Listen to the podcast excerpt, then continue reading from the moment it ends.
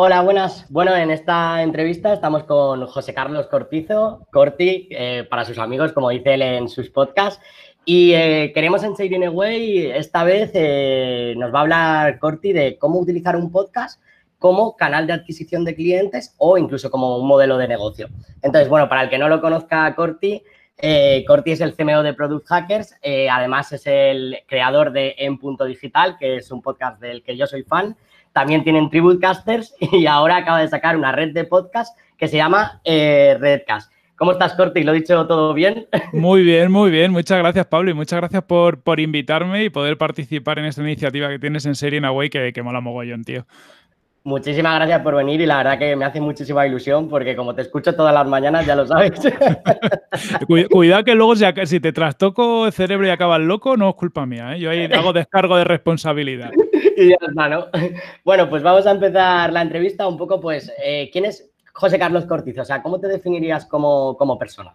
Vale, pues mm, yo diría es que es complicado, ¿no? Pero una mezcla entre emprendedor y comunicador. Yo soy un comunicador frustrado, por decirlo así. Eh, de hecho, cuando iba a estudiar y eh, tenía dudas entre hacer arquitectura porque me gustaba construir cosas, hacer periodismo porque me gustaba comunicar, o informática porque me parecía interesante. La informática la veía como un reto. Hice informática, pero entonces aprendí toda esa parte de programación que yo había tenido antes de estudiar, como mis problemillas con los ordenadores, no me, enteraba mucho. ¿no? O sea, era, era, para mí un reto de verdad decir de las pocas cosas que no controlaba. Pero yo una vez que lo controle, eh, cada vez que he hecho un avance en mi vida he acabado haciendo algo de comunicación asociado a mis emprendimientos, ¿no? O bien he llevado las partes de marketing de mis empresas, aunque también he llevado partes técnicas, pero siempre era el, como el que enseguida creaba el blog o el que enseguida se ponía a dar charlas, lo que sea, porque eso me va en mí por lo que también el podcast acabó siendo algo como natural. ¿no? Yo creo que hubiera acabado siendo youtuber, pero me crucé con el podcast por, por delante y como soy feo, pues me, pega mejor. bueno, la verdad que, Jolín, tu voz en realidad es súper reconocible y la verdad que, comunicas súper bien, o sea, que te ha venido fenomenal. me alegro, me alegro. y bueno, vamos a hablar, tienes varios podcasts, pero, pero vamos a hablar de, para el que no lo conozca, en Punto Digital, que creo que es el primero que salió. Eh, háblanos un un poco de, qué trata este podcast y qué es lo que, lo que hacéis para que la gente aprenda con el podcast. Venga, en, digital es un podcast de, negocios y marketing digital. Es un poco un mix, ¿no? Em, hay podcasts que son solo de startups, hay podcasts que son solo de marketing. Yo traigo un poco de todo, mucho negocio digital y sobre todo me gusta contar las historias. Es decir, hay otros podcasts que a lo mejor profundizan en, métricas y demás. Yo pregunto métricas, pero a mí lo que me interesa es la historia del emprendimiento, ¿no? La historia del emprendedor para sacar aprendizajes. Y luego en algunos otros especiales, por lo que me centro en, en temáticas concretas de marketing o negocio digital. Pues oye, cómo montar un una red comercial, que es uno de los últimos que hemos grabado, o, yo qué sé, también hemos grabado uno que tiene que salir pronto de, social ads, ¿no? Cómo hacer una estrategia de social ads. Em, para mí el podcast es como, por un lado, cubre mi inquietud, es decir, a mí, a mí me parece que estar hablando, pues como haces tú, ¿no? Hablar con gente que ha hecho cosas, eh, siempre te pone las pilas, eh, te da conocimiento y por otro lado te da un nivel de energía, estás como continuamente renovando tu nivel de energía y diciendo, venga, de esto lo tengo que aprender y tengo que hacer esto, ¿no? Te, pone al día continuamente. Y también en el fondo, pues una excusa para hacerlo yo, pero bueno, creo que también hay mucha gente que lo escucha y que también lo puede hacer conmigo o tener un recurso más del, del que aprender. Es un podcast que nació sin un objetivo vital claro, pero, pero lo tiene intrínsecamente, ¿no? Al final, el podcast, como cualquier cosa de comunicación, ayuda a la marca personal e indirectamente te ayuda a tus negocios. Entonces, por ejemplo, en Product Hackers es un canal que utilizamos para, para atraer clientes, pues como usamos, que sé, Luis, que ha escrito un libro, también ayuda. Todo, todo lo que hacemos que se comunica públicamente da relevancia a la gente de dentro y con eso da relevancia al, negocio.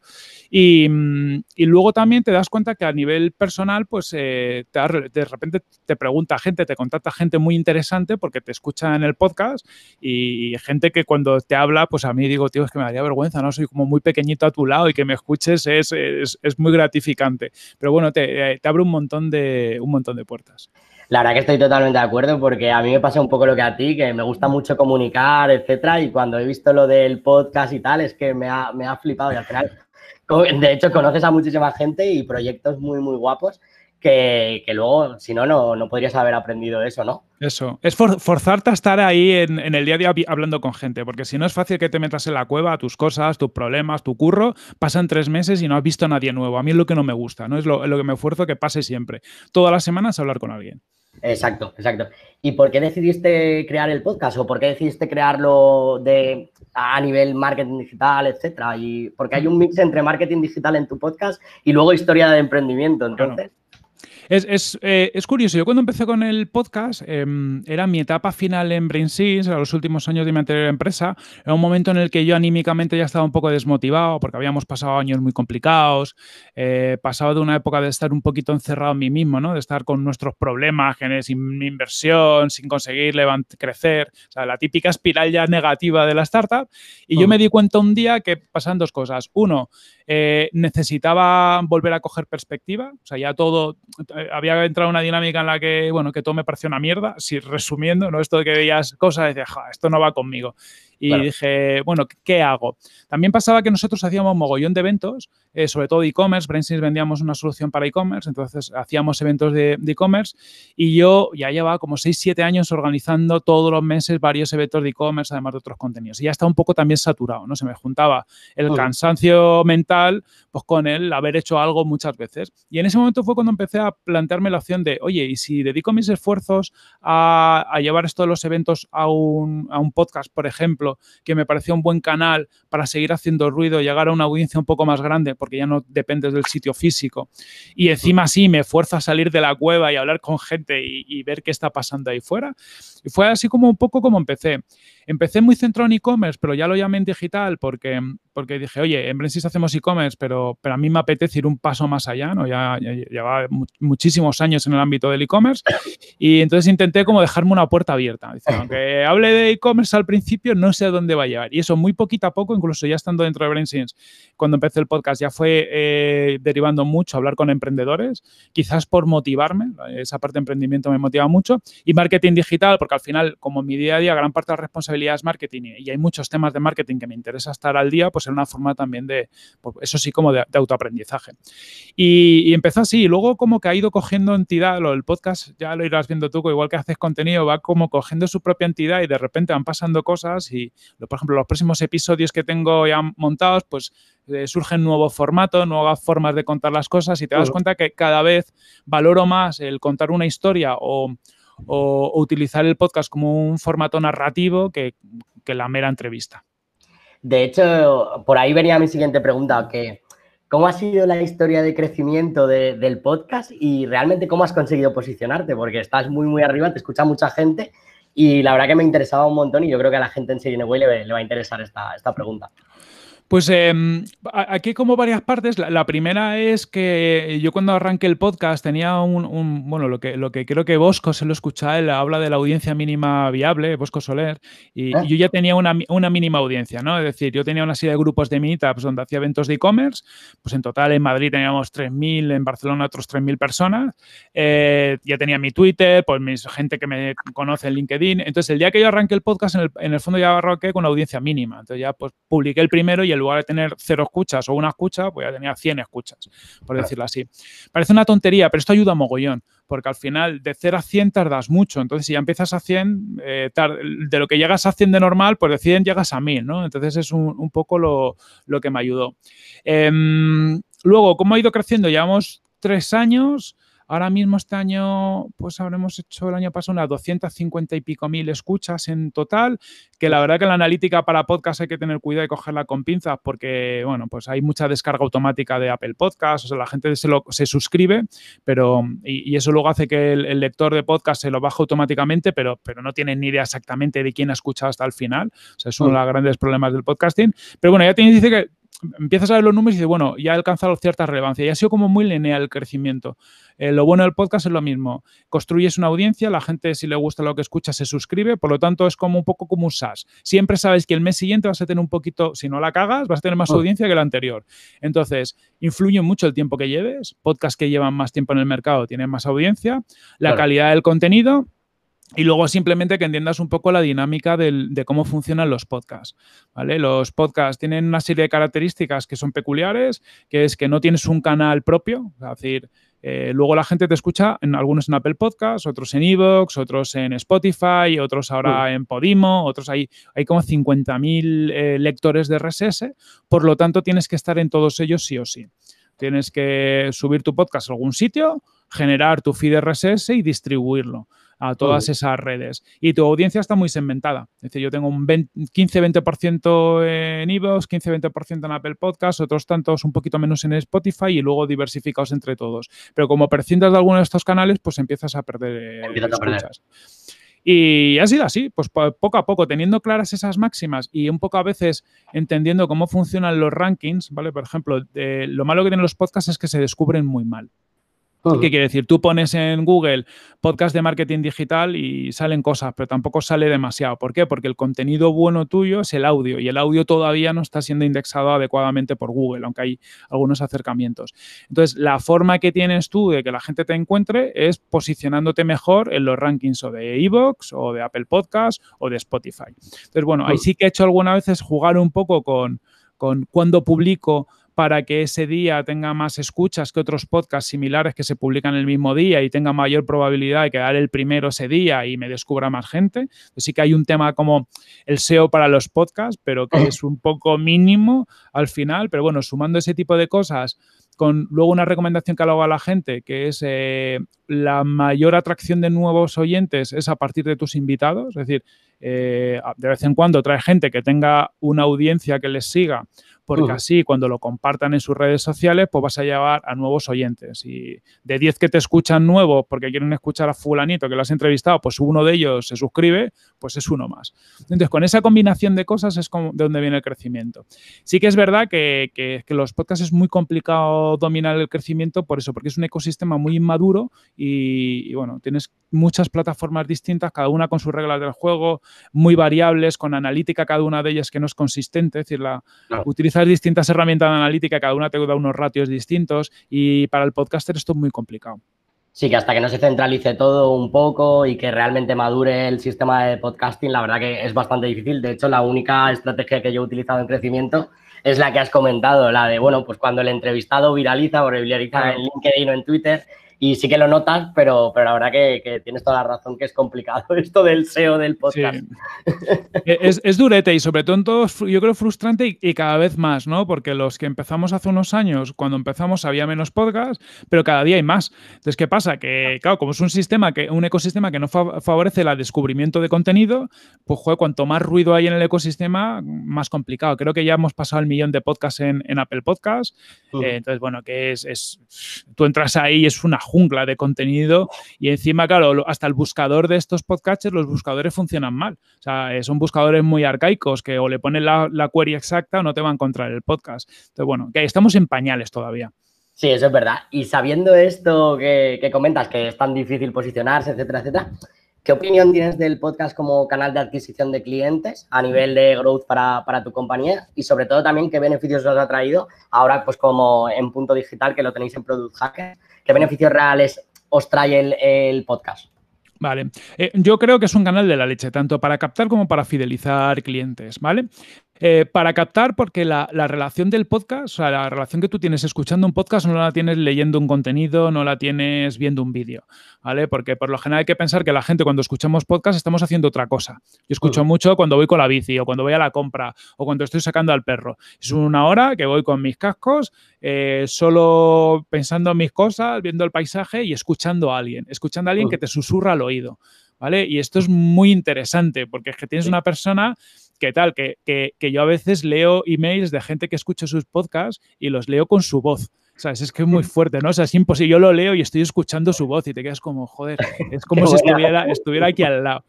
Entonces, esa relación es tan íntima que hace que, la gente luego, bueno, se fíe más de ti, por decirlo así. Em, y se fíe más rápido, ¿no? Porque al final también estás eh, muchas veces susurrándole al oído a alguien que te está escuchando una hora o hora y media, que no todo el mundo te escucha todo el programa, pero que te escucha entero, ostras, una hora de chapa eh, es interesante, ¿no? Se establece ahí una relación. Entonces se genera muchísima confianza. Nosotros en Product Hackers nos, nos pasa que, mm, bueno, pues o nos llega gente que nos escucha del podcast, que es algo más o menos habitual, pero luego también mucha gente que les llamamos y que cuando nos sentamos con ellos, pues eso, o, han escuchado el podcast y escuchan el podcast o han leído el libro de Luis. Pero cuando te sientas con alguien en una reunión que necesita tus servicios y además eh, ha consumido uno de tus contenidos de, tanto valor, ¿no? Pero es como el libro de Luis, ¿no? El libro de Luis tardas días en leértelo. Lo mismo, eh, no es un impacto que te olvides, es algo que te acuerdas bastante bien.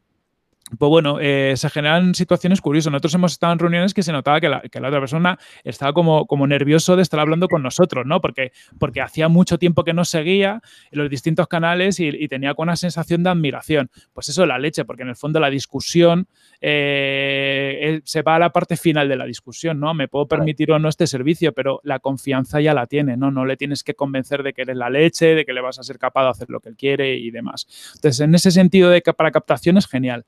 Yo he visto podcasts hasta que, los utilizan para captar clientes para e-commerce o para, para, marcas finales. Colchón Morfeo, por ejemplo, tiene, ha hecho también un, podcast con agencia podcast. Es cada vez más marcas están haciendo esto. ¿Por qué? Porque el journey para la toma de decisión de los productos cada vez es más largo, hay más impactos por más canales. Y el podcast es una forma de, desde que te descubren, pues acompañarle a esas personas durante un tiempo hasta que deciden la compra, sobre todo en productos eh, caros, por ejemplo. Claro pero, pero cada vez hay más marcas que apuestan por relaciones a largo plazo. Yo veo el ejemplo, por ejemplo, de, Adidas con Rantastic, ¿no? Me compro una aplicación para que cada vez que tú vayas a correr yo te acompañe, pues crearte un podcast de marca, por ejemplo, es un poco lo mismo. Cada vez que tú vayas a hacer algo o aprender de tu sector, lo haces conmigo. Entonces, el día imagínate, por poner un ejemplo, que creo que no lo han hecho, pero el Leroy Merlin, ¿no? Un sitio de bricolaje, que te hagan un podcast de bricolaje, que tú aprendas ahí, pues el día que necesitas una taladradora, ¿dónde vas? Al Leroy Merlin, ¿vale? Pues esto es un poco lo mismo con servicio digital. Y, y luego hay una parte de fidelización. Pues claro, el cliente que ya te conoce y que has trabajado con él, pues muy, si ya te escuchaba, te va a seguir escuchando. ¿Qué pasa? Que, por ejemplo, la venta de servicios como Product Hackers, vendemos servicios, damos el servicio 3, 4, 5 meses, pero no siempre es un servicio que tiene sentido que lo estemos dando seguido dos años. Pero bueno, entonces a lo mejor te dejan del servicio cuando le has hecho todo lo que necesitaban en esa fase, paras y estás un tiempo sin darle servicio. Pero si te sigue escuchando, o igual que si consume otros de tus contenidos, él va, te va a mantener en su cabeza, que es una de las partes más, más complicadas con el ruido que hace hoy. Entonces, bueno, pues si te mantiene en la cabeza, el día que te vuelva a necesitar, te va a volver a llamar a ti y no va a empezar la búsqueda desde cero, que es lo habitual a día de hoy. Reseteamos las búsquedas con mucha facilidad. O sea, que no sería un canal para los locos estos de impacto masivo, que es en plan crecimiento masivo, pero sí que un canal de sostenibilidad, de dar muchísima confianza y que al final la gente que ya te escucha, entiendo que la negociación es un poco, es bastante, bastante fácil y que al final sí que le puedes vender servicios incluso más caros de lo que, de lo que otros pueden hacer, ¿no? Sí, es un canal muy, muy bueno para evangelizar, por ejemplo, ¿no? Para, por ejemplo, como hacemos Product Hacker, vendemos growth. No todo el mundo tiene por qué saber lo que es el growth. Pues bueno, pues de vez en cuando hablamos de growth y lo que intentamos es hablar de nuestra visión del growth para que el día que necesite crecimiento diga, ostras, me encaja esto que me han contado. ¿Vale? No es un canal, bueno, se puede hacer un podcast masivo, pero esto es como hacer la tele, ¿no? O sea, es como hacer un programa de televisión, es matar más moscas a cañonazo. Para mí es más hacer un contenido que sea súper relevante para tu audiencia objetivo clave, ¿vale? Que al final en Produce que es gente que hace negocios digitales y, que a lo mejor no sea tan masivo, pues digo, oye, pues yo tener dos, tres mil escuchas por episodio de gente que es potencial comprador de los servicios Produce que es la leche, y si tuviera 20.000 de cualquier persona, pues seguramente vendería menos. Entonces prefiero tener menos, pero segmentado. Si vas a ese enfoque, el podcast es genial. Si quieres algo masivo, vete a YouTube. Claro, que ya quería puntualizar ese, consejo, que es muy bueno el que has dado, para que la gente no se crea que, realmente esto tiene un sentido, pero tiene un sentido segmentado. El beneficio es. por ahí. Exacto. Y para que vea un poco la gente lo grande que, que, es el podcast en digital, ¿nos podrías dar algunos datos de tráficos, escuchas, medias, etcétera? Que algunos datos que tengas. Venga, pues lo que te decía, más en los últimos años unas 250.000 escuchas y van, van subiendo, ¿vale? Em, para que os hagáis una idea, Spotify es el canal con mayor crecimiento, o sea, no es el que más se escucha ahora mismo, pero es el que mayor crecimiento está teniendo. Yo creo que aproximadamente último año unas 60.000 escuchas vinieron de, Spotify, pero venimos de que el año anterior eran cero, o sea, eh, está cogiendo mucho. Eh, son 55, 56 episodios por año, o sea, al final son todas las semanas. Eh, entonces, cada episodio cuando lo publicamos tiene las 3-4 semanas inmediatamente superiores entre 1.500 y 2.500 escuchas, pero luego a partir de ahí es curioso que casi todos los episodios, todas las semanas tienen alguna escucha es un, luego hay un cajón desastre, ahora tenemos 160 episodios publicados y, todos ellos reciben alguna escucha todos los días. Entonces, claro, tiene, ya cada vez tienes un acumulado más grande de escuchas diarias que son de episodios que algunos me da hasta vergüenza eh, saber que la gente los está escuchando, ¿no? Desde el primer episodio. ¿Vale? Em, Pero bueno, eso, realmente es normal, ¿no? Porque cuando tú descubres un podcast, al final te mola un capítulo y empiezas a ir para abajo a, escucharte todos, ¿no?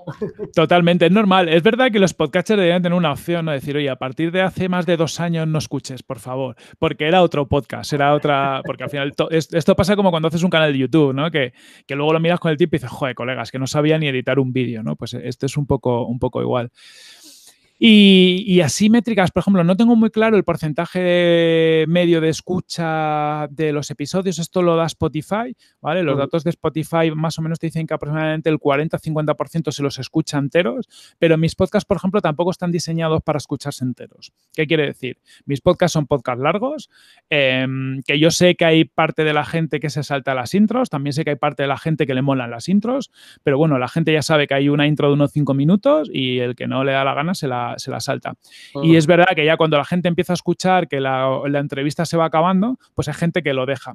El oyente de podcast hay varios perfiles y esto es interesante conocerlos. Hay el, perfil que es como yo, que yo soy, yo soy fiel, yo me pongo el podcast y hasta que, hasta que no ha acabado el podcast el último segundo no lo abandono, yo lo escucho entero. ¿Vale?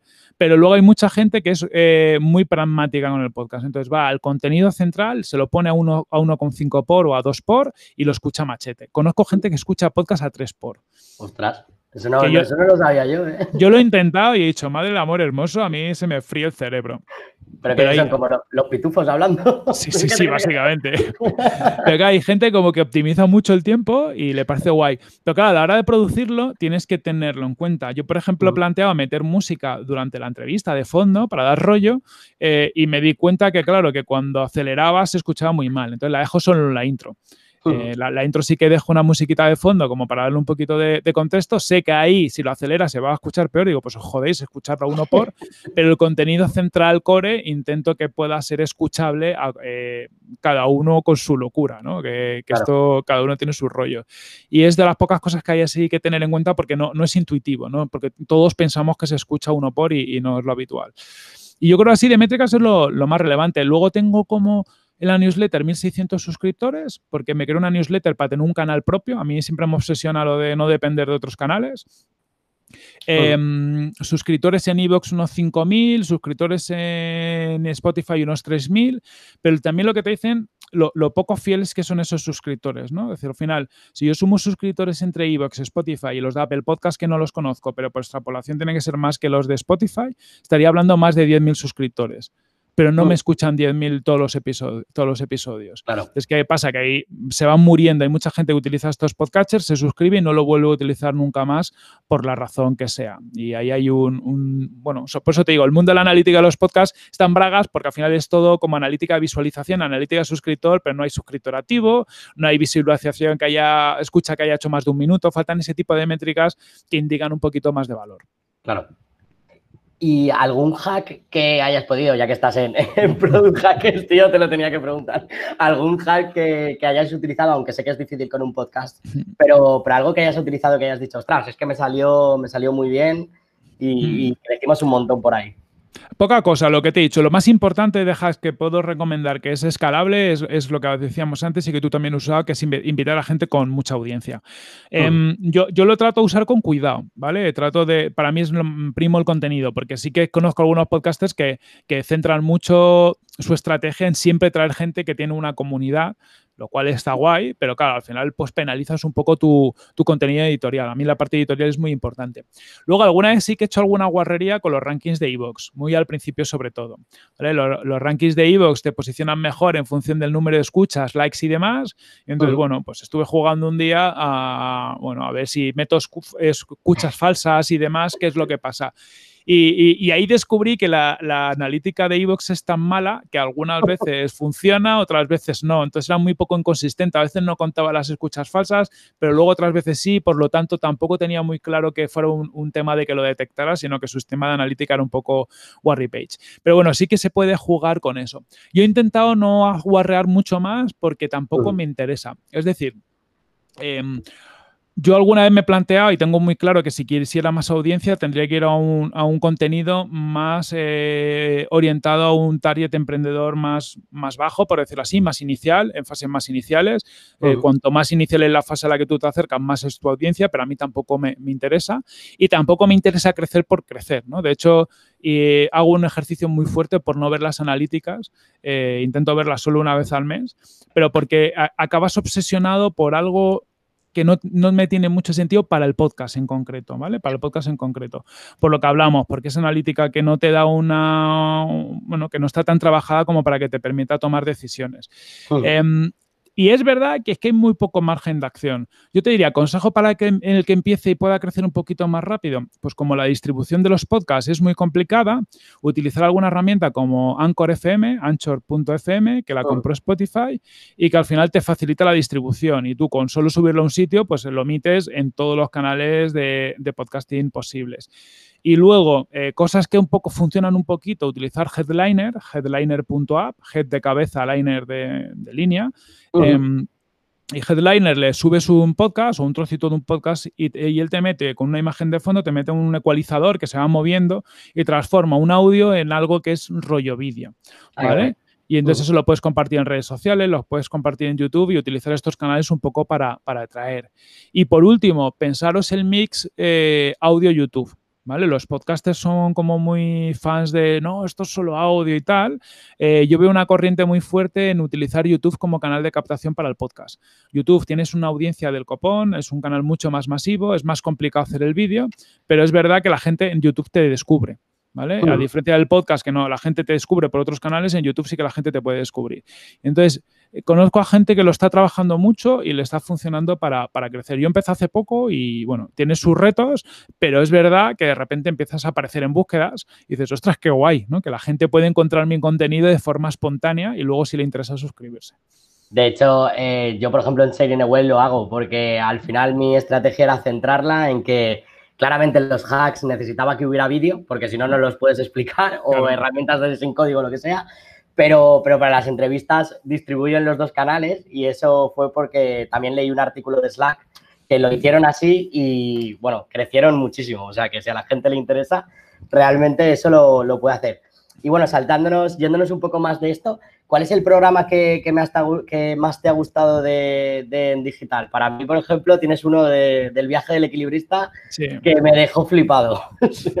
Con, David Blay, David, David Blay Tapia, que, que es un crack David también. La verdad fue un episodio eh, muy guay porque tuve un día muy interesante con David y con Jaime Garmar, que, ese día grabamos dos podcasts con David, ¿no? Se vino de Valencia a Madrid para grabar en el, podcast de Jaime Garmar, que es Club WordPress, y en el mío. Y fue un día muy guay. Y además en ese episodio, pues bueno, yo conmemoro un poco la, muerte de mi abuelo al final y es un podcast para mí es muy emotivo. Yo tengo dos podcasts emotivos, uno es ese, otro es el Larga Adiós a Brainsins, que contamos toda la, experiencia con Brainsins, que para mí no, son, no tienen por qué ser los más interesantes, pero sí los que más fibra me han tocado, porque, en, los dos lloré grabando, ¿no? Entonces eso, eso te toca. Eh, pero luego de gente que he grabado, a mí lo que me pasa es que hay algunos episodios que cuando los he grabado he conectado un mogollón con la persona que lo grababa. Entonces no tiene por qué ser el más interesante, pero yo qué sé, por ejemplo, hoy he grabado uno con Calvo con Barba, que sacaré en breve, pero que, que he estado en la gloria, ¿no? Es pues como estar una hora hablando con un colega, pues como estoy ahora hablando contigo, ¿no? Pasándotelo bien. Y me pasa mucho. Entonces ahí soy poco objetivo. Creo de contenido de lo mejorcito que he grabado podría ser el que grabé con Samuel Gil, de, que fue un, contenido muy bueno, he tenido muy buen feedback. Em, el de Serraima también fue muy potente. El de Bernat Farrero de INNIG también recibió mucho, muy buen feedback y además dice un par de cosas que, te dejan un poco loco, ¿no? O sea, como visiones un poco distintas que tiene de, emprendimiento. Pero muchas veces para mí el podcast es el momento. Me pasa cuando escucho otros podcasts, ¿no? Eh, eh, a lo mejor no es tanto el contenido, es que tú emocionalmente estés en un punto mental como bastante similar a lo que te están contando, ¿no? A veces te cuentan historias con las que conectas porque tú has pasado por ahí, porque tú en ese momento hay algo que te, que te conecta. Qué guay. Y cómo, porque creo que al final, claro, después de ciento y pico capítulos, yo te digo, jolín, es que son muchísimos, ¿no? O sea, ¿cómo, ¿cómo encuentras a las personas y cómo haces el filtro? Porque entiendo que, mucha gente te dirá, oye, ¿puedo salir en el podcast o no? O entrevístame o alguna cosa así. Soy, un poco nazi, la verdad, en ese sentido. Em, entonces, me, cuesta y a veces me esfuerzo, pero priorizo mucho gente que conozco, aunque sea un poquito, ¿vale? Porque me, gusta también cuando entrevisto a alguien eh, entender que, por dónde puedo rascar, ¿no? Dónde, cuál es su historia. Entonces, o gente que sigo de redes sociales o lo que sea. Mm, cuando me entran, por lo general, sobre todo, porque encima cuando me entran me suele entrar la agencia de comunicación para venderme el que le haga la entrevista a un cliente y ahí me pongo muy a la defensiva. Me cuesta, me cuesta mucho y a lo mejor la historia puede ser chula, pero claro, ya es como que me cuesta. Cuando me ha entrado un fundador o, alguien del equipo, entonces es distinto, ¿no? Puedes conectarte, cuentan el, oye, pues escucho el podcast, hacemos esto y me encaja mejor. Mm. Pero bueno, es, complicado, sobre todo, te digo, a día de hoy cada vez pienso un poco como tú, ¿no? Digo, oye, pues dentro de 10 episodios no sé si voy a tener a quien entrevistar, pero es que he pasado dos semanas y, he visto cinco o seis personas interesantes por Twitter o he leído un libro suyo o les he visto en un vídeo, los he escuchado en otro podcast o lo que sea, eh, que me animan. Entonces, si estás un poquito metido en el mundillo, cada, joder, es que cada semana sale algo nuevo. Y ahora hay chavales, hay chavales que son, que los ves y yo digo, pero si es que no tenéis barba y hacen cosas que lo flipas, ¿sabes? Y entonces pues eh, creo que esto es un no, no parar, que eso es lo interesante. Eso sí que es verdad, que en plan cuando te metes un poco en LinkedIn y Twitter, de repente es que ves unas cosas que dices, ostras, pero ¿qué estás haciendo? o sea, yo también conozco mucha gente así, la verdad. ¿Y qué le dirías a alguien que, quiere comenzar con un podcast? o como canal de crecimiento de su empresa, como, como, has explicado, o incluso como modelo de negocio. Oye, quiero un podcast y quiero una compañía que sea un podcast, lo quiero monetizar. Vale, muy importante tener claro los, los, básicos de cualquier negocio. O sea, quién es tu target, quién es tu audiencia, a quién, a quién quieres impactar, intenta entenderlo lo máximo posible. Em, es que, y, me repito mucho, pero es que luego ves que mucha gente se crea un podcast y cuenta lo que quiere y, lo que vende es distinto de lo que quiere, ¿no? O sea, una cosa es eh, ponernos tú y yo a hablar de las cosas que nos interesan y otra cosa es de las cosas que, más le pueden ayudar a tu empresa a vender. Entonces, eso es muy importante. Eh, luego, constancia. El podcast, esto es como una newsletter. O sea, son contenidos que son muy esclavos ¿no? y, son muy a medio largo plazo. Si no tienes paciencia y no juegas al medio largo plazo, ni te acerques, porque eh, en cuatro episodios no vas a conseguir nada. Pero en 20 eh, o en 30, o sea, cuando lleves un tiempo ahí luchando, de repente vas a empezar a ver los, los resultados. Y sé tú mismo, ¿no? Disfrútalo. O sea, te tiene que gustar comunicar. Em, yo vería muy complicado hacer esto si no lo disfrutara, porque es muy sacrificado. Al final yo tardo en, grabar cada episodio, ponle entre hora, hora y media, te lo preparas un poco antes, o sea, que le dedicas ahí pues entre media hora, una hora, dependiendo un poco el, episodio, si conoces más a la persona o menos, y luego mm. tardo otras mínimo dos, tres horas en editarlo. Pues bueno, le meto intros y todo el rollo, y editarlo luego es también sacar los cortes para el YouTube, la, programar las redes sociales y demás. Entonces, ostras, lleva tiempo, ¿eh? o sea, no, no, no es un contenido, tú lo, tú lo vives, ¿no? Que, pues, que lo preparas, lo grabas, lo tal, pues al final te lleva mucho tiempo. Merece la pena, pero no es como para ponerse a ello así a la ligera, ¿no? Pensar que, lleva tiempo. Luego es muy gratificante y da buenos resultados. No, además es que es lo que dices tú, que la constancia y tener que estar grabando nuevo contenido, etcétera, que si eres una persona que no lo vas a hacer es que nunca, nunca te va a salir esto. Eso es, es muy difícil. ¿Y qué herramienta para ti de podcast eh, no puedes vivir sin ella?